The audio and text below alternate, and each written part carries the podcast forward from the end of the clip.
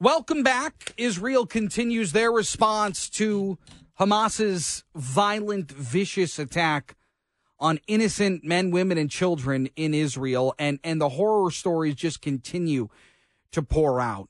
Um, I I do have some questions about the intelligence of of this particular event and leading up, and the the the you know reports of a year's planning worth of of attacks that unfolded this weekend. Mike Rogers joins us, running for Senate, of course, former head of the U.S. Uh, uh, the House Intelligence Committee on Capitol Hill. Uh, Mike, it's good to to have you again. I'm curious from an intelligence perspective. Was there any indication, do you believe, that the United States government would have had a an inkling of it of of something like this was coming? Well, I mean, we're going to have to go back, or they, excuse me, they're going to have to go back and and take a look and see what those tells may have been, including the meetings that were happening. Those are kinds of meetings that normally U.S. intelligence service uh, or our allies would get uh, uh, get some input on, um, and I'd be curious to see if they saw those and just didn't make of it here's the biggest piece of this that they may have had little bits here and little bits there and said, okay, they're, they're up to no good, but we don't know what. Um, is the fact that there was a massive disinformation campaign. And what I mean by that is they had people who they knew, having conversations on phones they believed would be monitored by the Mossad or the Shin Bet in in Israel, uh, talking about, hey, we're kind of done with the fighting thing. Uh, the 21 uh, 2021 conflict just you know we got we we got pummeled pretty good we're not we're just not going to do that anymore um, and they were having those conversations as well as social media and other leadership uh, uh, statements and things from Hamas that said we're enjoying this new economic cross-border. Uh, you know, citizens got to get these special permits to come into Israel from Gaza and, and get jobs and take money back with them and all of that. Uh, and so it, the Israelis, and in fact, just a month before this, were saying, "Hey, they got their tay, they're full of it, right? They're, they didn't want any more of that, and we're trying to build on this economic, uh, you know, love fest that's going on today." And that was from their uh, military services. Mm. And so I think that disinformation, the fact that they were exceptionally good on operation discipline, on not sending emails, not sending texts, not using phones that could be monitored, all of those things led to them getting to where they are. And by the way, they had to have help from Iran. There is no way they pulled this off without it. Well, and and you, you talk about Iran, of course, Hezbollah uh, coming from Lebanon. Sounds like there are attacks coming now from the north. What what kind of of disadvantage would Israel be in if if Hezbollah and Hamas are working in conjunction with with with Iran pulling the strings behind the scenes?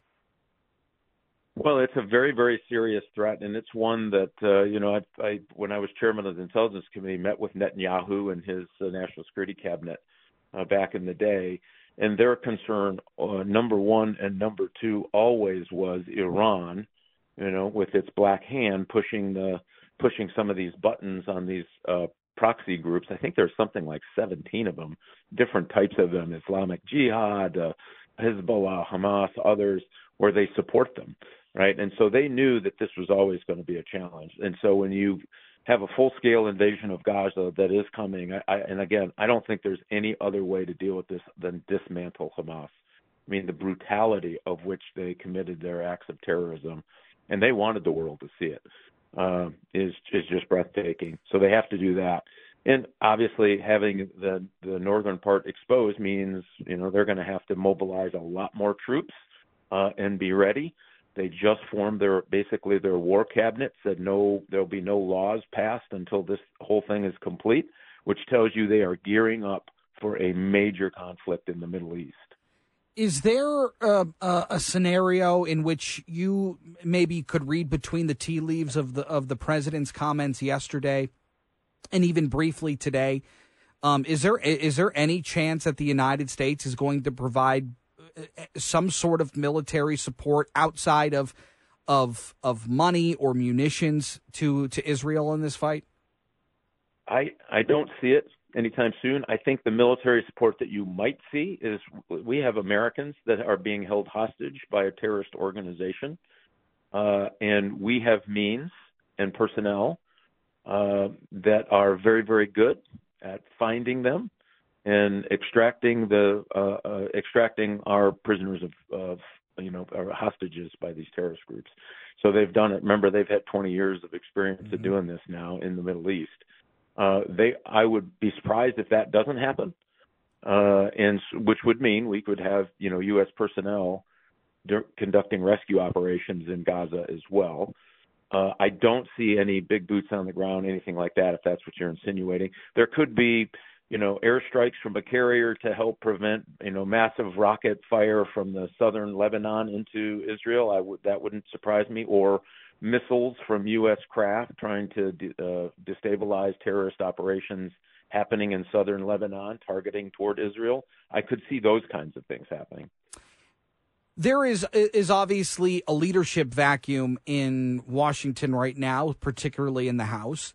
Um, the president said that when everybody gets back, they were going to to uh, plead that there is a a, a, a funding package aimed towards Israel. Um, how difficult is that going to be to get accomplished if they don't have proper leadership in place? If if the Republicans don't get their act together in the House, because when you don't have your full leadership uh, uh, panel, it can be very difficult to get things done. Oh, and by the way, you've got a government shutdown looming. How important is it going to be uh, for for the leadership to get a, a foothold in the House? Um, I think it's going to be incredibly important, but it's not necessarily for the functioning of all the things we you just talked about, funding packages and other things. There are chairmen of committees, and chairmen in the House are pretty powerful positions. And so those those folks will be setting the path for all of this already. I think the biggest problem with not having a speaker uh, is that single focus to, to deal with in the House, number one. And two, I just think it sends a terrible message to our adversaries. You know, let's get this done. It happened. Okay. Uh, we're still a democracy. They had a vote today. I think they're rallying around um, uh, the majority leader, uh, Steve Scalise, mm-hmm. who I know and served with back when I was in Congress way back then. Um, and he is, you know, he's a good guy. I think he, and he's, you know, he's a little seasoned at this, so he'll be able to step right in and get at it. I'm not worried about that part uh, as much as I am just that, that we need to start not having these chaotic fits and starts because our adversaries are looking at all of this. And by the way, this is the same with the Biden administration as it is you know the House of Representatives, mm-hmm. uh, the messages that they're sending shows weakness. And when they're uh, when you show weakness to people who are willing to stand up and and uh, commit acts of terror, you are inviting trouble, and that's what I worry about uh, in the in the days and weeks ahead. I got about forty seconds left here. What do we expect next? Coming out of Israel, uh, obviously, the way that that more uh, the death toll continues to rise. More bodies are being found. But but what can we expect next out of Israel? Do you think?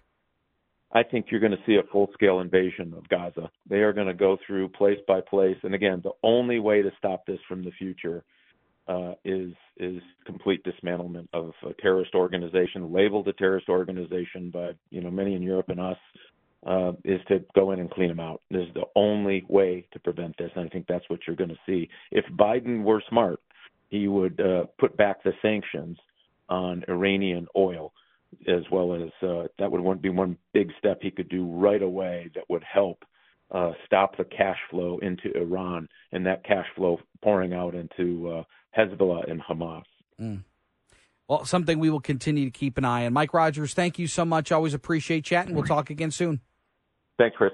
Rogers RogersForSenate.com. RogersForSenate.com. Uh, I I do want to talk about this coming up next because there is this tribalistic mentality. This tribalistic mentality when it comes to picking sides in this conflict. We'll talk about it next on JR Afternoons. We continue here on a Wednesday on WJR.